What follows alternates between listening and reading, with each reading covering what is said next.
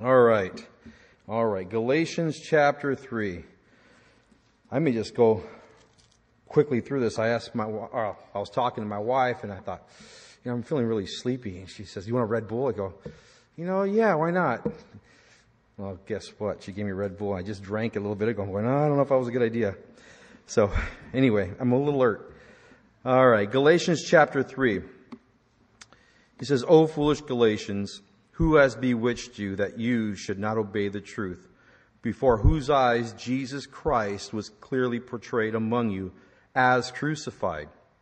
This only I want to learn from you. Did you receive the Spirit by the works of the law or by the hearing of faith? And we're going to, as we go through the passage, you're going to hear this over and over again. He's trying to make a point. He says, Are you so foolish? Having begun in the Spirit, are you now being made perfect in the flesh? Have you suffered so many things in vain, if indeed it was in vain? Therefore, he who supplies a Spirit to you and works miracles among you, does he do it by the works of the law or by the hearing of faith? Just as Abraham believed God and it was accounted to him for righteousness. Therefore, know that only those who are of faith are sons of Abraham. And the scripture, foreseeing that God would justify the Gentiles by faith, preached the gospel to Abraham beforehand, saying, In you all the nations shall be blessed. So then those who are of faith are blessed with believing Abraham. For as many as are of the works of the law are under the curse. For it is written, Cursed is everyone who does not continue in all things which are written in the book of the law, to do them. But that no one is justified by the law in the sight of God is evident, for the just shall live by faith. Yet the law is not of faith, but the man who does them shall live by them. Christ has redeemed us from the curse of the law, having become a curse for us, for it is written, Cursed is everyone who hangs on the tree, that the blessing of Abraham might come upon the Gentiles in Christ Jesus, that we might receive the promise of the Spirit through faith. Brethren, I speak in the manner of men. Though it is only a man's covenant, yet it, if it is confirmed, no one annuls or adds to it. Now to Abraham and his seed were the promises made. He does not say, and to seeds as of many, but as of one, and to your seed, who is Christ. In this I say that the law, which was 430 years later, cannot annul the covenant that was confirmed before by God in Christ, that it should make the promise of no effect. For if the inheritance is of the law, it is no longer a promise, but God gave it to Abraham by promise. What purpose then does the law serve? It was added because of transgressions till the seed should come to whom the promise was made, and it was appointed through angels by the hand of a mediator. Now a mediator does not mediate for one only, but God is one.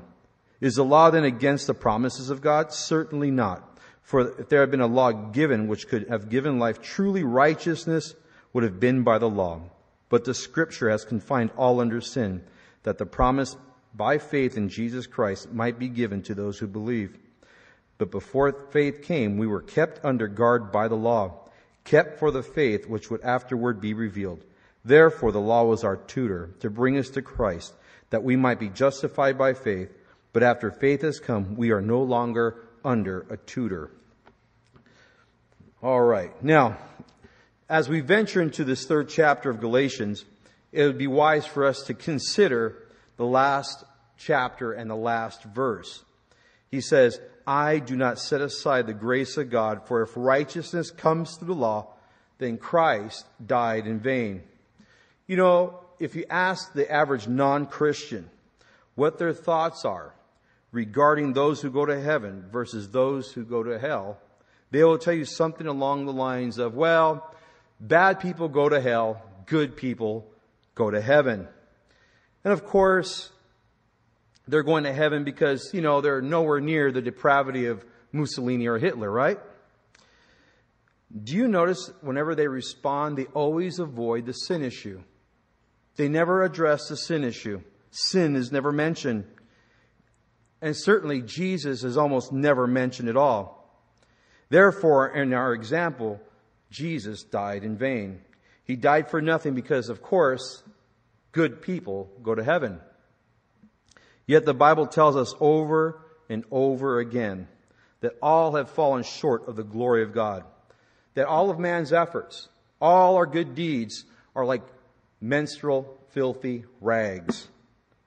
If you endeavor to live a life where the emphasis is the external, you know, the, the stuff that people see, you know, we can dress ourselves up really nice and pretty and, and we put on this presentation when we go to church or wherever we're at. If that is your emphasis, well, guess what? It doesn't matter to God. He sees everything. Jesus said in Matthew 15, 18, but those things which proceed out of the mouth come from the heart, and they defile a man. For out of the heart proceed evil thoughts, murders, adulteries, fornications, thefts, false witnesses, blasphemies. Chapter 5 verse 27. You have heard that it was said to those of old, you shall not commit adultery.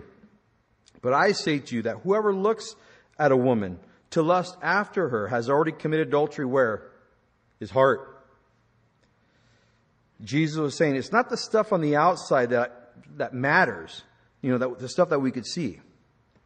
It's the stuff that's going on inside, in the heart. It's a heart issue. And that's the problema. Now, if I can generate a good standing before God through all my efforts, if I did all the good works, all the good deeds, then Christ died in vain. Why do I need Christ? Then he went to the cross for nothing. But in fact, righteousness comes by faith, by trusting that God had come up with a plan that he could be both just and yet still be the justifier of the ungodly. That's you and me. That God would come up with a plan whereby he would take sinners, again like you and me, and save us by his grace make us justified. You know what that word is, justified? To make us just as if we had never sinned. That's amazing to me that God can do that. He says, I can make you as if you had never sinned. And yet, that's kind of a, a, a, a thought that kind of floats in the, in the air sometimes. We don't put a lot of thought behind that. And yet, he would still be free from blame. He would still be righteous he would still be holy, even though he's allowing sinners saved by grace to enter his kingdom and into his presence. What a plan. And of course, he did that through what? The sacrifice of his son, who was holy and spotless. And then, of course, Christ, not deserving of death, giving himself to death, in his death, purchases, purchases a people that he doesn't really need for himself. He doesn't need you and me but He purchases us. And then by faith, we have been able to apply that to our own lives for our benefit. And so here Paul challenges them and he starts to make his point. And he says here in verse 1, O foolish Galatians, who has bewitched you? he's saying, You uh, who, who are unwise. And that's what the word means, without understanding. Someone who's got an empty head. How, how did you get to this place? Oh, foolish Galatians. How would you like to receive a letter like that? Oh, Fernando, you're so unwise. It's insulting almost, isn't it? But I tell you what grabs your attention. Why is he saying this? And he says, Who has bewitched you? Who has cast the spell on you? Notice whom he was clearly portrayed, openly, plainly, And the word is prographo. It means to portray before the eyes, to display, to present openly. In other words, as it pertains to the gospel of Christ, you couldn't have been given a more clear picture. And this is the context of the legalist who had come in. And you know what they were doing? They were sabotaging the liberties that we find ourselves in Christ. Christ had been clearly portrayed in such a way that even a child can come to Christ. A murderer can come to Christ. A drunkard can come to Christ. Even an atheist. An atheist can come to Christ because he can reason as he listens to the gospel and, and God by his Holy Spirit begins to work in his heart and he opens their eyes. I don't know if you noticed about the gospel, but there is no special message for, for the drunkard or some special method that we share with the rich. We don't cater the gospel to anybody. It's one message. And it's, a, it's God's message, and He makes it very simple. Yet, for any of us who have walked any, for any length of time, we're astounded, aren't we, at the depth of the message of the cross.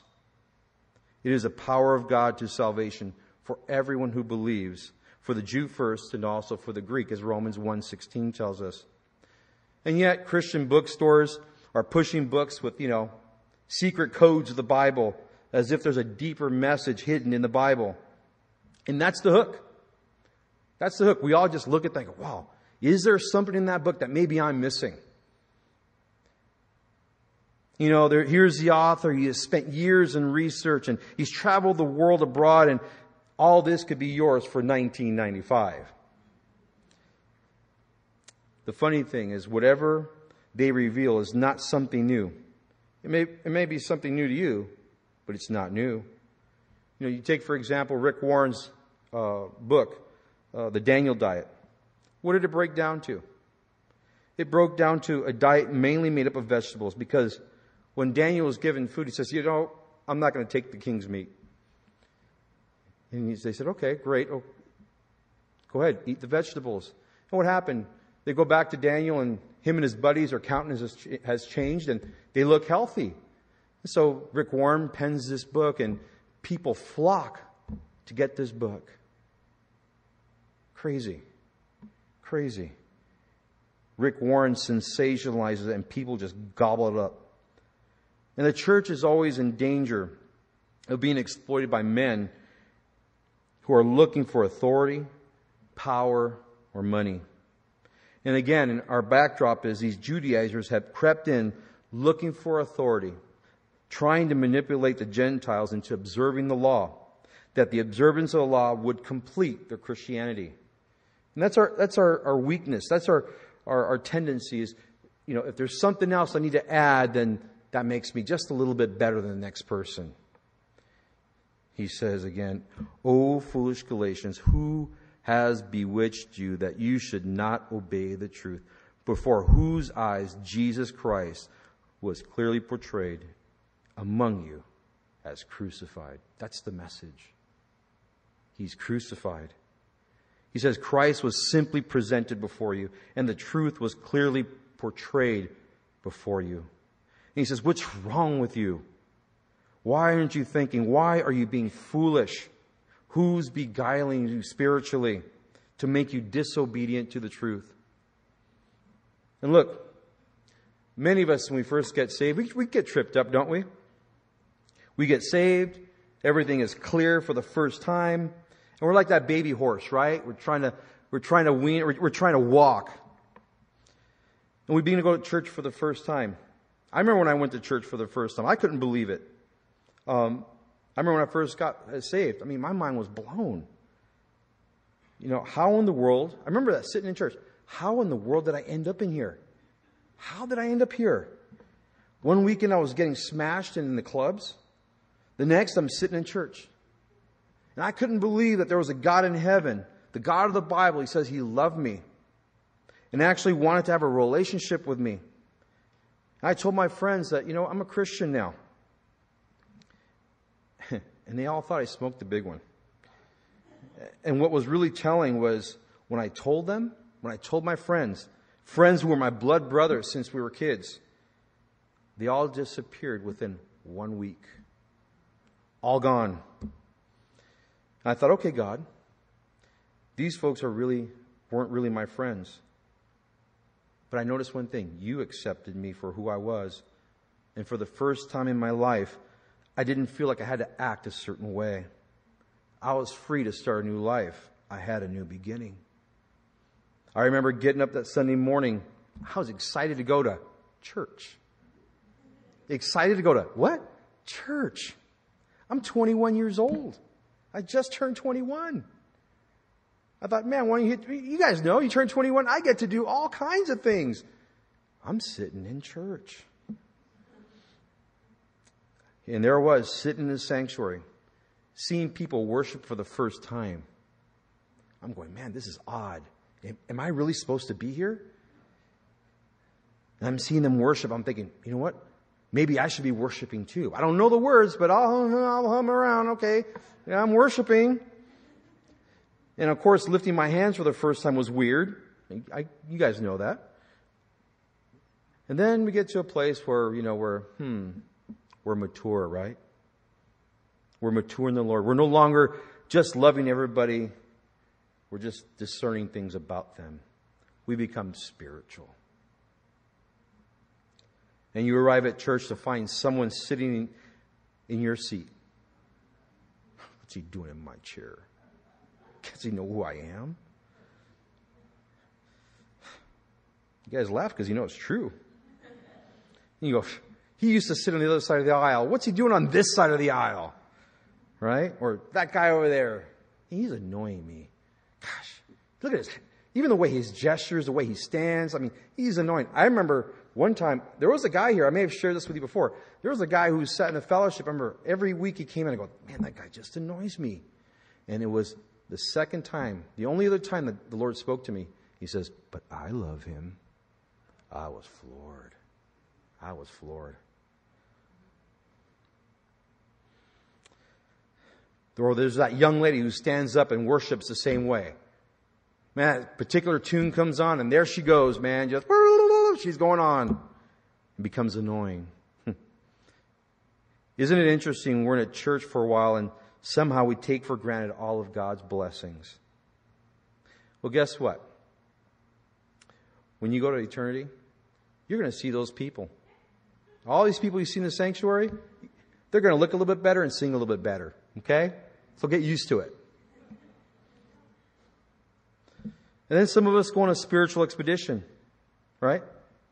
There is the overemphasis of the Holy Spirit rather than the true worship of God. Then there's the overemphasis of the gifts of the Holy Spirit. There's a focus on tongues. And you go, I gotta have that gift. That person has, I need to have that gift, right? Rather than waiting and seeing how the Lord is going to gift you. Then there's the overemphasis of whether you're a Calvinist and Arminianist and you're trying to figure out your theology. And we go on these expeditions hoping, hoping to become more spiritually enlightened than the next person. It's keeping up with the Joneses. It's a type of mentality that, that creeps into the church. And it fleshes itself out into legalism. And for some reason, our flesh likes it. It likes to take hold of the deeper spiritual things so that we can just look down on that person a little bit. We can look down on those, on those people because, you know, after all, they're not as versed as we are. We all love it, don't we? We all love to be perceived to be a little bit better than the next person. Then after all that, we come full circle. If you walk with the Lord for any length of time, you come full circle and we're back to the cross. the simplicity of the gospel. Now, all of us have the potential, and you know, we're, we're not exactly sinning, and we're not backslidden, but we can become self-righteous and legalistic. Let me just key you on something. Satan doesn't care. He doesn't, it doesn't matter to him. He'll use this for his advantage. And that's our context that's set before us. He says here, this only I want to learn from you. Did you receive the Spirit by the works of the law or by the hearing of faith? Are you so foolish, having begun in the Spirit, are you now being made perfect in the flesh? Have you suffered so many things in vain? If indeed it was in vain? Therefore, he who supplies the Spirit to you and works miracles among you, does he do it by the works of law or by the hearing of faith? Now, he's going to underscore our relationship to the Spirit, the Spirit of God. Paul mentions the Spirit 18 times in the book of Galatians. The first time it's mentioned, it's in this chapter. And he begins to do so, and he begins to argue against the benefits of the simplicity found in Christ versus the legalism which they found themselves ensnared in. So he's going to illustrate to the Galatians our relationship with the Spirit in that kind of arena, if you will. And other interesting key terms that you may want to note, you'll find the, the word law 32 times. You'll find the word faith 19 times and promise nine times. And between uh, chapter, this chapter and chapter 4, Paul is going to argue the promises of God and faith versus the law. He starts with their salvation. They heard his preaching, they received Christ, and turned from idolatry and embraced the one living God. And he says, This is what I want to learn from you. Did you receive the Spirit by the works of the law or by the hearing of faith? Did you earn the Spirit or was it a gift? So when you were saved, when, when Christ first came into your heart, when you were placed into the body of Christ, did that happen by the works of the law or by the hearing of faith? And by the way, that holds true in respect as to how, how we relate to the Holy Spirit as believers. You know, in Luke's gospel, we're told, how much more will the Father give the Spirit to those who ask? How much more? He says to ask. Is it through the observance of the law or the hearing of faith? You know, Paul tells us in Ephesians 5 not to be drunk with wine, which is dissipation. He says, but be ye filled with the Spirit.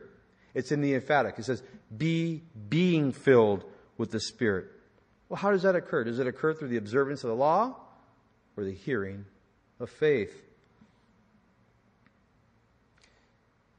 Again, this only I want to learn from you. Did you receive the Spirit by the works of law or the hearing of faith? Now, what were they doing? I mean, what is Paul arguing here? Well, again, in the context, they, were circumcising themselves. They were keeping dietary laws. These Judaizers happened to approach these young Gentile believers and suggested if you wanted to be a complete believer, they ought to circumcise themselves as they had and as they needed to to change their diet as well. They had to ditch the pork chops, the ham sandwich, the pozole. Okay, they can no longer have it. Now, if someone said, you know, approach me today, say, "Hey, uh, you circumcise yourself?" Why do I want to tell you? You see, but that was going on. These guys were saying, "Hey, listen, you're, you're coming to church now, and you know what? You need to be a complete believer. Us Jews, you know, we circumcise. You need to do the same thing. What? Really? You sure? Yeah, go take care of it. Are you crazy? But that's what was going on. You eating that pork chop? You know what? That's not a good thing. Let me show you in the Old Testament what you can't do that. They were laying a heavy trip. They were laying a heavy trip. And Paul says again, look, having begun in the Spirit, do you think you're going to be made perfect through circumcision?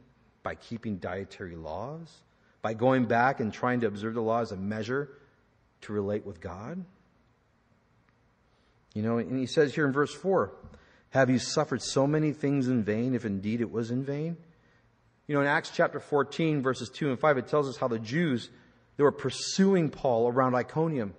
And they experienced heavy, heavy persecution. And there Paul says, You experienced some pretty heavy trials. Was that done in vain? All the things you suffered, was that done in vain? And then in verse 5, he says, he talks about, uh, therefore, he who supplies the Spirit to you and works miracles. Hey, in Lystra, a man who didn't have any strength in his feet, you saw that. God healed it. That was a miracle. Didn't, didn't you see that? Did that happen through the observing of the law or the hearing of faith? So he's making an argument. And of course, these are all rhetorical questions, aren't they? They're all happened by faith. By the way, every good movement is in danger of falling prey where they resort to carnal measures, hoping to achieve spiritual results. I think of movements in our present day. The church is approached by pagan practices in order to reinvigorate the people. You see the lighting of candles, Eastern type of meditation. You know, Eastern meditation is to empty your mind, right? Um, um, you're just trying to empty your mind. It is so diametrically opposed to the scripture. The scripture says we're to meditate upon God's word over and over again. But Satan's so crafty. What does he say? Empty your mind. Empty your mind. And that's crept into the church. And there's yoga. Oh, Christian yoga. There's no such thing. No such thing. Or hooking up with churches that have, again, an opposed statement of faith. all under the banner of unity. Then there are those who adopt the Peter Drucker model of church management. The church look, looks towards the world for carnal methods to use on the church of Jesus Christ, as if Christ is not enough.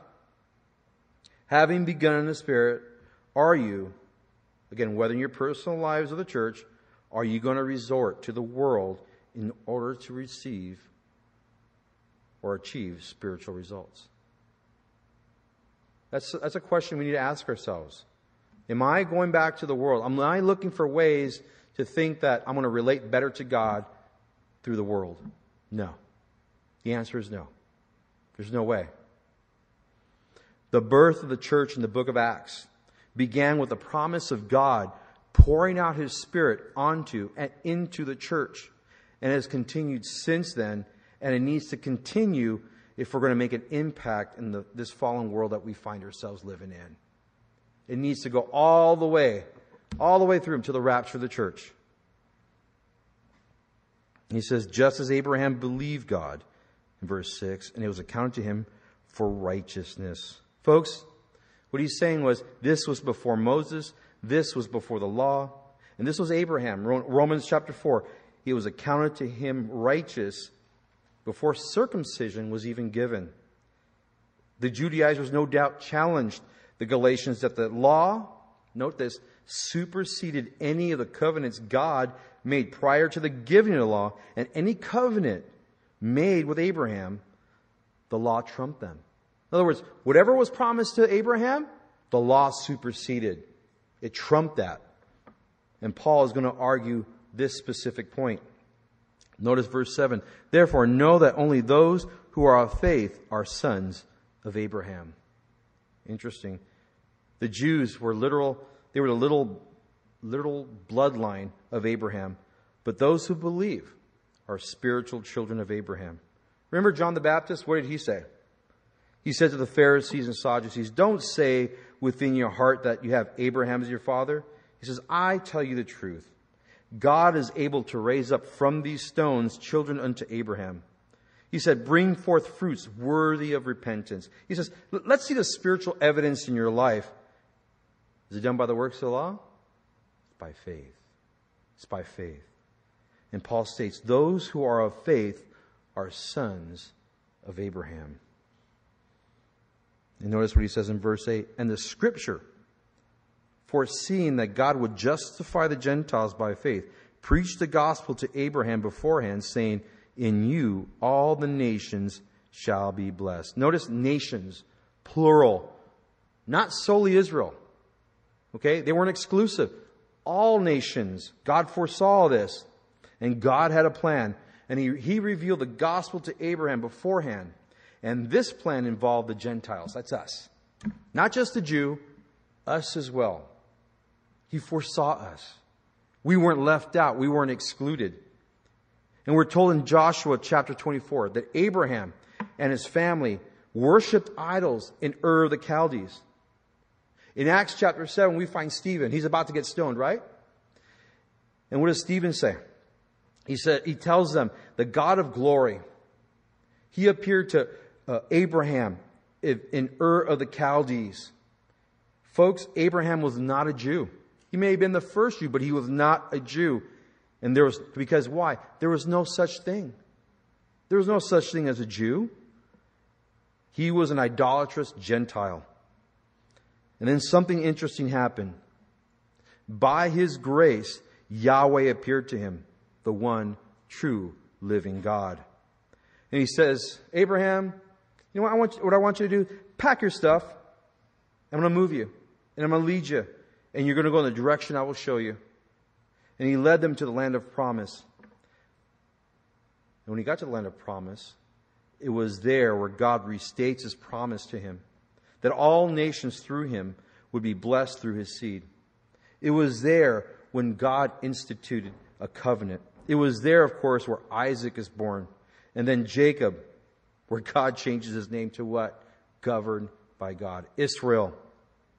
And then Jacob having 12 sons who are the children of Israel, children of Jacob. And this was the beginning of the Hebrew nation. we start to see that emerge even as they go down to Egypt. And God bringing them out, making them into a nation, revealing himself to them as Yahweh, the one true living God. Abraham called him, or uh, Abraham himself called out by God's grace, called out, chosen, set aside, if you will. And he believed God, and it was accounted to him for righteousness. so then, those who are of faith are blessed with believing Abraham. For as many as are of the works of the law are under the curse, for it is written, Cursed is everyone who does not continue in all things which are written in the book of the law to do them. Notice, not to believe them, but to do them. Notice that? You're to do them. It doesn't say to believe them, you're to do them. And Paul is, is going to refer to this over and over again. He talks about the law. He says, you need to do them. You need to do them. Well, guess what? We can't do it all. And that's the point he's making. We fall short. And we break the law all the time. If the law had the power to justify, then there wouldn't be a need for a sacrificial system, right? Nor would it have been given immediately after the law was given. I mean, you have the Ten Commandments given, and then God says, so when you break this law, here's this sacrifice. And when you break that law, you offer this sacrifice. You get this bull, you get that lamb. When you, when you break this law, here's the sacrifice. So he, pres- he prescribes the sacrificial system. And why does God give us laws? Simply put, He knows us. He knows our bent. He knows our heart. When He says an eye for an eye and a tooth before a tooth, he's not saying, all right, go seek out vengeance. No, he says, that's a limitation. You're only allowed to take, if he took an eye, all you're limited to is an eye. If he took a tooth, that's all you're limited to. But yet, my corrupt heart says, you know what? I want a little bit more than what he gave. I want to take a leg. I want to take an arm. He says, no, no, no, no. It's a limitation. What, what about the law of landmarks? You ever look at that in the scripture? What does God says? You know what? Don't go remove the landmarks at night. If, if your neighbor has landmarks, leave them alone. Why? Because we would go out there at night, move the landmarks, and make and grab more land, wouldn't we? Because that's our heart. We're evil like that. We're terrible. The law proves over and over again that we're lawbreakers. But the fact that God has to go into specific it proves how horrible we are. And He knows our tendencies, how horrible we can be. When God gave the Ten Commandments, not the Ten Suggestions, He starts, You shall have no other gods before me. And you know, we sit here and we go, You know, we nod our heads and go, You know what? I agree with that. Yeah, you're right. I, I can't imagine having another God before me. Um, and he says, Remember the Sabbath. And, You know, and he says, honor your mother and father. Don't steal. Don't murder. And it's interesting because, you know, Paul says that. He says, you know, I kept all the commandments. I, I observed all the law, but he says, when he got to the tenth, it killed me. That one nailed me. Why? Because when we get to the tenth commandment, thou shalt not covet thy neighbor's wife, thy neighbor's house, thy neighbor's boat, thy neighbor's job, he's talking about the inward part. When you talk about covetousness, it goes inward. That's why Paul says it killed me. Because it went right to the heart of the matter. Now, you can say, I've never committed adultery, but when it says that thou shalt not covet thy neighbor's wife, if you have two eyes, I think every man in here is in trouble. We all have that problem. You say, Well, I never stole a man's possessions. Or See that dress Jane is wearing? Well, you covet. You ladies, you see a lady walk in with a new dress and shoes, you're, ooh, I like that. Or a guy sees a Ferrari or Porsche, ooh, I, I really would like that. Or you open a magazine, you go to Amazon, whatever it is. We have a covetous heart. I think you get the idea. Folks, I hate to break it to you, but we break the law. If we covet, we're not fulfilling the law. Cursed is everyone who does not continue in all things which are written in the book of the law to do them. Notice verse 11. He says, But that no one is justified by the law in the sight of God is evident, for the just shall live by faith. Yet the law is not of faith, but the man who does them shall live by them. Christ has redeemed us from the curse of the law, having become a curse for us, for it is written, Cursed is everyone who hangs on a tree. In the Old Testament, if you committed a sin deserving of death, you were stoned to death. Yet, there are, there are certain things that were so atrocious and so terrible. And if there was a time to demonstrate the, the monstrosity of sin, after you were stoned, somebody would take your body and hang it publicly on a tree. Because you would get the idea. That's the picture of sin. And they were to take that body down at night. Cursed is everyone who hangs on a tree. Jesus Christ became a curse for us, indicative of all the slaughtered lambs. Remember when the worshiper came to the temple? When the worshiper came to the priest? You remember that, right? If you came in the Old Testament with that lamb, he didn't say, okay, Fernando, turn around. Let me look at your eyes.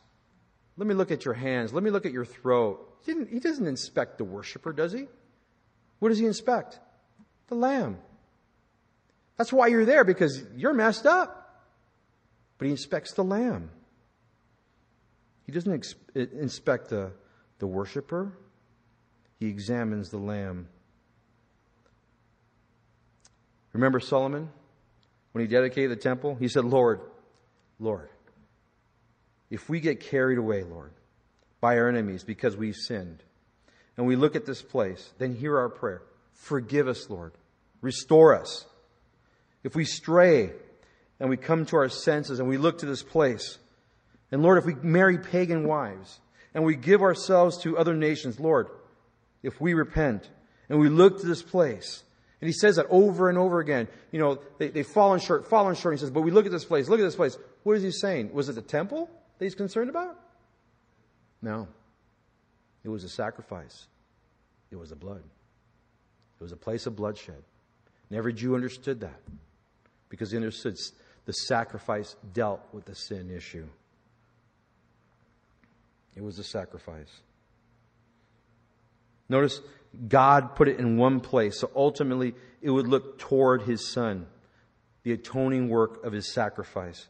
It was the one place God set apart in the whole world for the sinner to come and deal with his or her sin.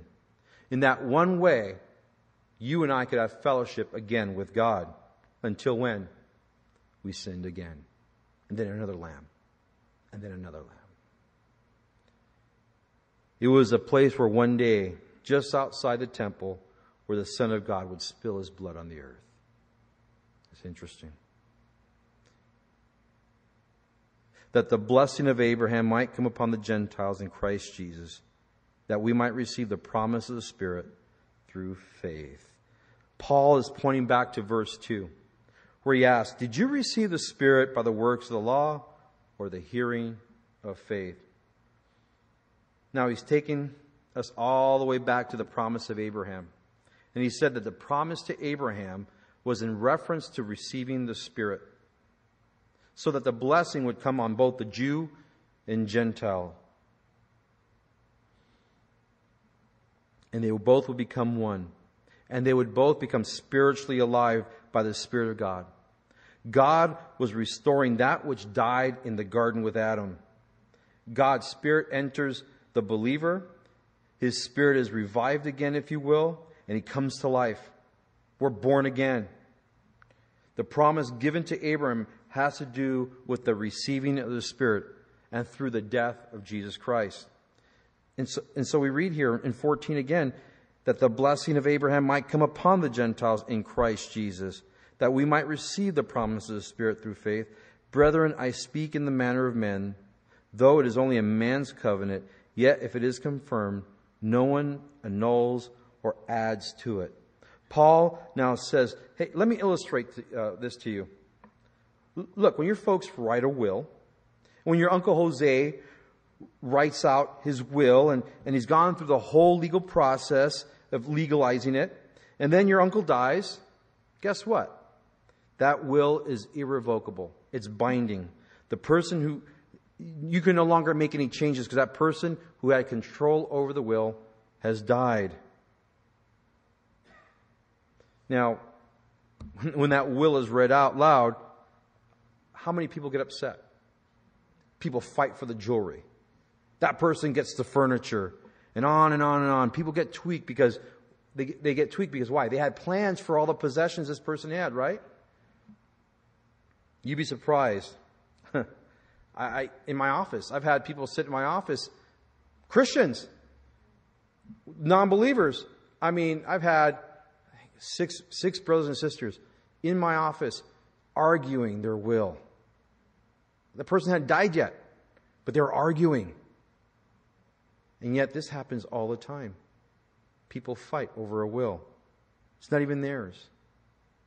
I've, I've told my mom, I don't want anything. I want nothing.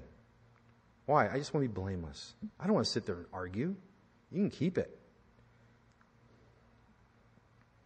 And why do they argue? Because they can't change the will. It's set in stone. And here he says, look, in human terms, we make a will, and once a person dies, you can no longer change it. It cannot be annulled. It is honored. It was honored in the courts then, and it's honored in the courts today. And this is something they all understood, especially the Jew. And then he says here in, in verse 16, Now to Abraham and his seed were the promises made. He does not say, and to seeds as many, but as one, and to your seed who is Christ. Bear in mind, this was over 430 years before the law came by the way of Moses. God made a promise to Abraham about the blessing that would come to all men, Jew and Gentile, all the nations of the world through his seed. Through who? One of his descendants. and the Messiah was to come through his lineage. And he was going to come to bear the curse of the law. Notice verse 17. And this I say, that the law, which is 430 years later, cannot annul the covenant that was confirmed, therefore, or before, by God in Christ, that it should make the promise of no effect. Remember, Paul was combating some of the arguments the Judaizers were making, and this was one of them. And Paul was saying that the law, which came 430 years later after the promise, was established in Abraham.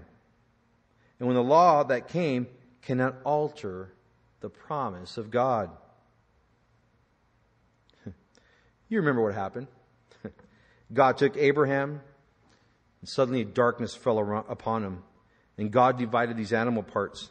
And it says, Abraham fell asleep. And in his dream, he saw a great fiery burning furnace, and it passed through these animal parts. Now, why is this significant? Because in that day, when you entered a covenant, you'd take the animals, you'd part them in half, and whoever you're making this agreement with, this covenant, this contract, you would both walk between the parted animals. That was understood in that day. Interesting way to make a covenant. But that was binding. But what happened to Abraham was he was in la la land. He was asleep when God entered the covenant with him. And notice, it was God alone who passed through the middle of those animals. Now, the covenant was based on God and not on Abraham. It's an unchanging covenant, and that's the point that Paul is trying to make. He's trying to make this point to the Galatians. And for every Jew present, they understood what Paul was talking about. Then it says in verse 18, For if the inheritance is of the law. It is no longer of promise, but God gave it to Abraham by promise. God gave it to Abraham by promise. They couldn't argue otherwise, and they knew it. So what was the purpose of the law? And you can see the logic that's going on here. Then, okay, Paul, if you're making all these arguments, then what was the purpose of the law? Good question. Let's follow the logic. Look, let's look at 19 and 20. What purpose then does the law serve? It was added because of transgressions till, notice, till the seed should come. to whom the promise was made, and it was appointed through angels by the hand of a mediator. Now a mediator does not mediate for one only, but God is one. Notice that. What is the purpose of the law? And here's Paul. He's going to respond to his critics, his naysayers. These were the folks trying to get the Galatians to observe the law. And what's the purpose? It was added to make transgressions known. For example, was sin occurring before the law existed? Yes, it was. For example, was it okay for Cain to kill Abel? No, right? Sin was occurring.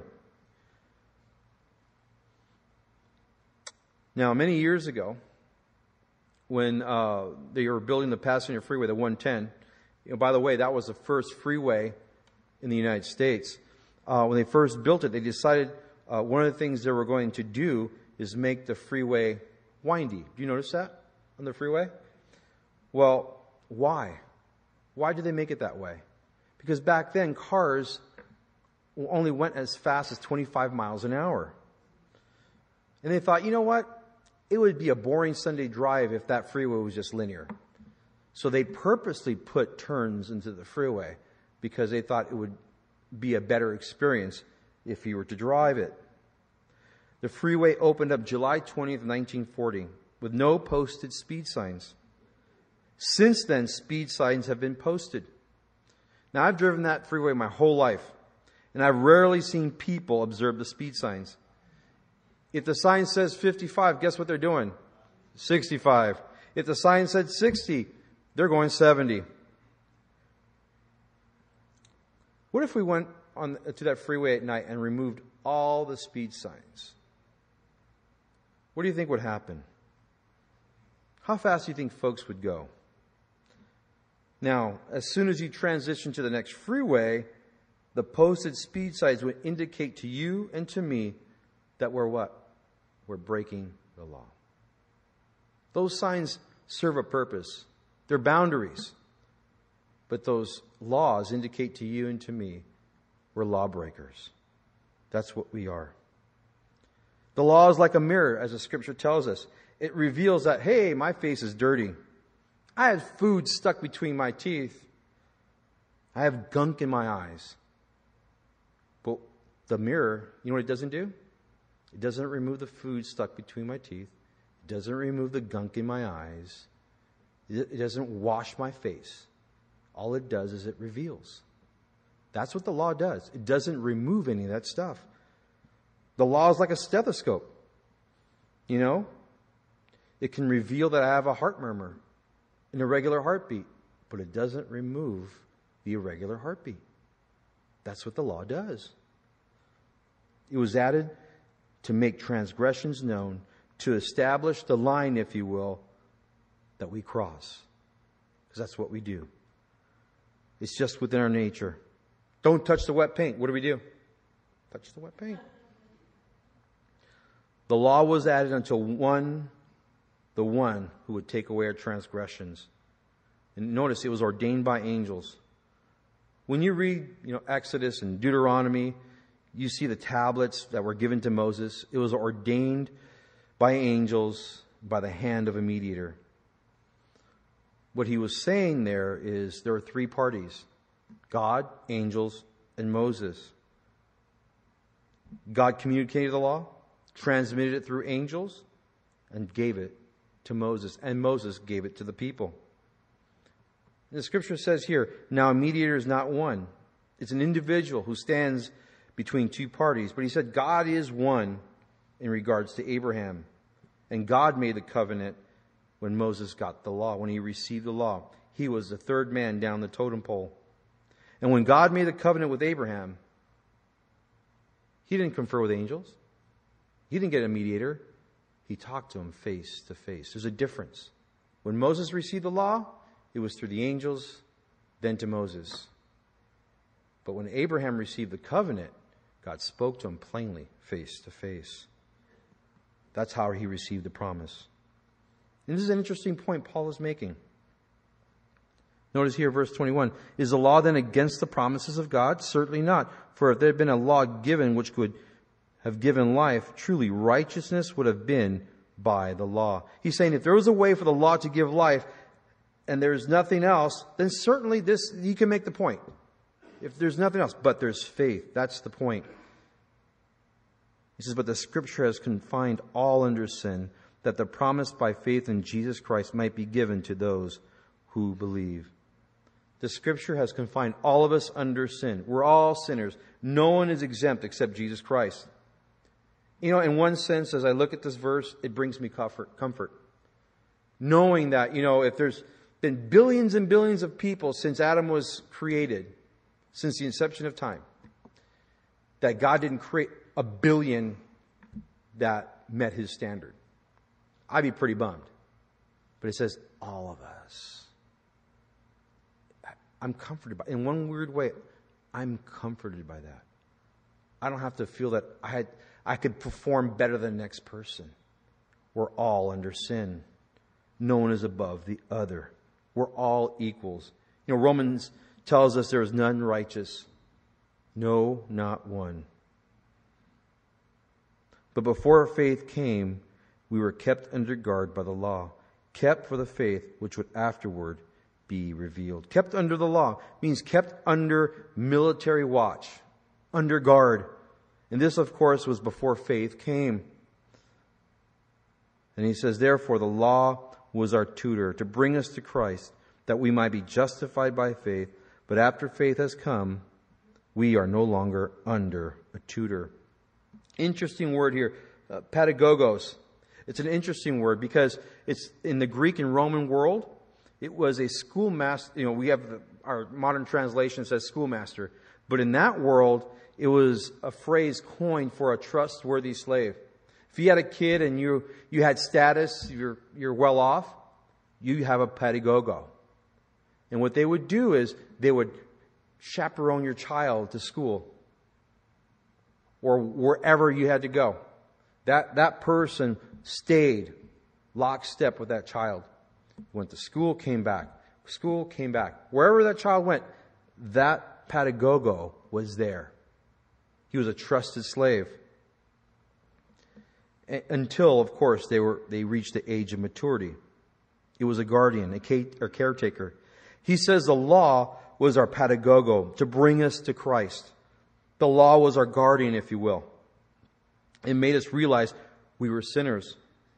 The law said you shouldn't covet, you shouldn't steal, you should have no other gods before you. And imagine in the Old Testament, you know, if you commit adultery, that was punishable by death. Remember in John chapter 8, they brought this woman caught in adultery. And, and what do they say? Our law says that we should stone her, right? They're testing Jesus. Well, how many people today would die if that law, if we said today we're going to honor that law, we're going to stone every adulterer? How many people would die? Today. You see, we're all lawbreakers. The law not only revealed that we were transgressors, but it brings us to Christ. The law is constantly revealing to us our shortcomings, that there's no way we can do it on our own. We just don't measure up. And then Jesus takes it up another notch and he says, in relation to the law of God, he says, if you lust in your heart, that's sexual sin. Well, say, well, it hasn't really physically happened. He says, no, no, no. If it's happened in your heart, so he takes it up another notch. It's always a heart issue. And you know, you tell it to somebody, so, well, you know, God made me this way. I mean, He gave me two eyes. What do you expect me to do with my eyes? Right? It's always a, that's a, that's a carnal response. What do I do? Well, how about this? You know, Jesus also said, you know, if your hand causes you to sin, cut it off. If your eye causes you to sin, cut it off. Well, after you've dealt with all that and you have all these cut members from your body, what are you still left with? A heart that still lusts. Because it's a heart issue. That's the problema. So the law was our guard, if you will, driving us to the one who can save us Christ. Now, Satan would love for us to relate to God in a system of do's and don'ts. He would love for us to think that our relationship with God is measured by performance. And he loves doing this because we will always have this sense that we all fall short of what pleases God. He loves that. He loves us to think that way. That, you know what, I just can't do it. I can't do it. And we can't do it. That's the whole point. We, but He would love for us to stay there. And we see many examples of this in our own society. Why? Because we're a performance driven society. And yet God says, you know what I'm going to do? I'm going to give you the most precious possession I have. I'm going to give it to you. Well, what's it cost? I'm giving it to you for free. I'm giving you my son. Yeah, right, Fernando. I mean, nothing's for free, right? Well, let's put that into context. Here's a picture. You're the criminal. You've broken the law. You deserve judgment. And God comes along, the one who has the power to judge you, and he says, Here's my son, Christ. And he's going to remove all your sin, all your guilt.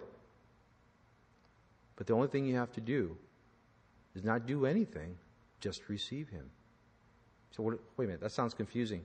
The only thing you have to you don't have to do anything. That's where it sounds kind of there's a play on words. You don't have to do anything, but you do have to do one thing.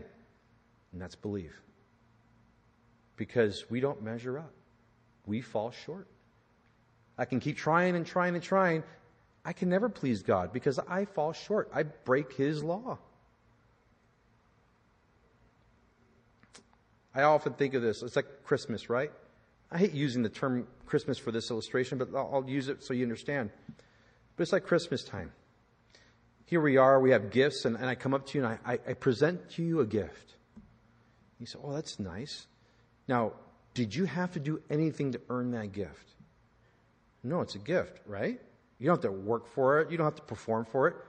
I'm giving you the gift. Why? Because I love you. But it's not a gift. Why? It's not a gift until you actually receive it. Because if you never receive it, would you receive? I, have never received anything. Right, it's not a gift. It's a gift. It's a legitimate gift when you actually receive it. And that's what the scripture is trying to tell us here. It's by faith. God has this great gift, the Son of God, and He says, He's yours for the taking, and it's free because I love you. But the only way it becomes a gift is you receive him. Man, what a message. What a plan that God says, I love you so much. I give you my son. I want you in heaven. You know, I shared with the kids at kids camp. Here, here's the crazy thing. Here's the God of heaven. He lives in heaven. You know, I asked the kids, okay, kids, how many of you want to go to hell? It's funny because a couple kids kind of, one kid shot up his hand up, didn't understand the question, but he thought the question is going to be, how many want to go to heaven? And he quickly put his hand down. And I said, why don't you want to go to hell? Because immediately in your mind you begin to think, what's a place of torment? It's a place that's burning, suffering. Well, how many of you want to go to heaven? Well, guess what? Every hand went up. Why? It's a place of paradise. A place that we can't even imagine, right? God's there. God lives there. And we look at the universe and we, we get blown away, right? This is, I mean, we can look at the stars and, and you know, different planets and go, man, it's amazing. God's creation. But heaven, we have no concept. And yet God says, not only do I want to just vacate heaven, so to speak, he says, when you accept my son, I live in you. That's heaven for him that crazy? Especially when he knows everything about me. And I've said this often.